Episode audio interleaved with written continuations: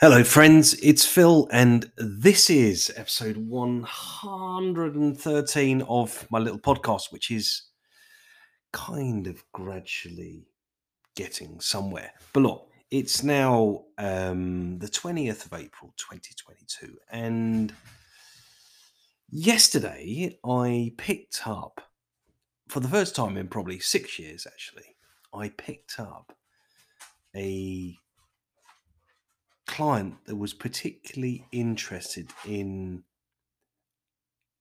let's say, a more complete lawn care service. And it took me back to a period in London back in the somewhere in the early 2000s when the world was very different, let's say, before the financial crisis, before anything really kicked off like that is um, it reminded me of a time when people did things, maybe sometimes a bit silly, but people did things because it gave them joy. It gave them joy.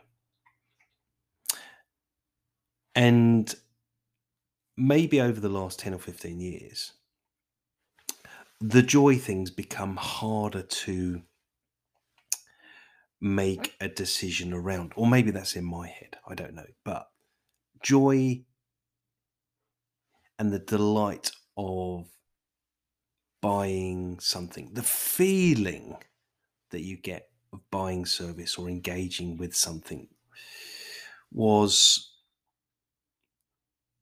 sort of primary to the whole the whole experience and let's say the other day that feeling of connecting with someone and discussing something that was going to be joyous was really the very clear motivation of the client that I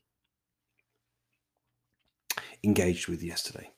A client I'm going to be seeing regularly for the next year at least, if not for a long, long time ahead.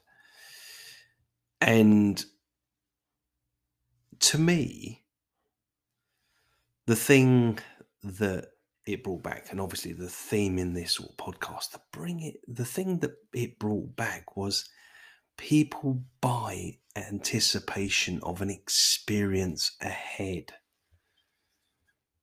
Sometimes that experience ahead is and has more value to me than just doing the doing.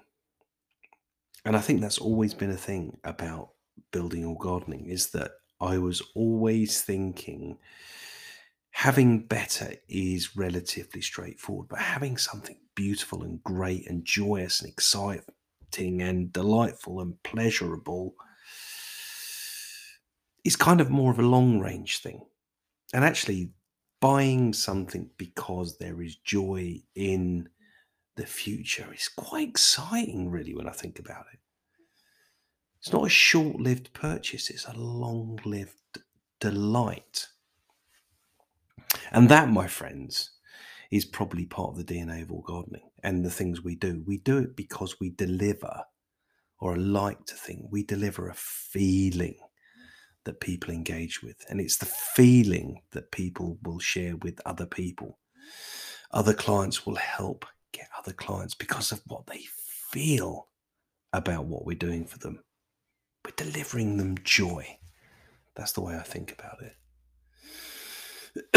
anyway, as you can tell from the slightly croaky voice and the slight coughing and sneezing, sniffling, I finally, after hiding from the beast for the last couple of years, I picked up COVID, having gone on a little holiday break. Note to self the way to escape being ill and getting bugs is to be in the gardens looking after lawns. Anyway, look, that's all for today. But look, when you go shopping, have a think about it.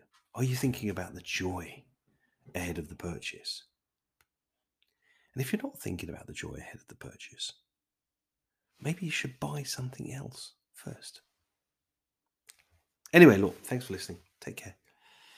Ta-da. Bye. See ya. Hopefully, feel better tomorrow.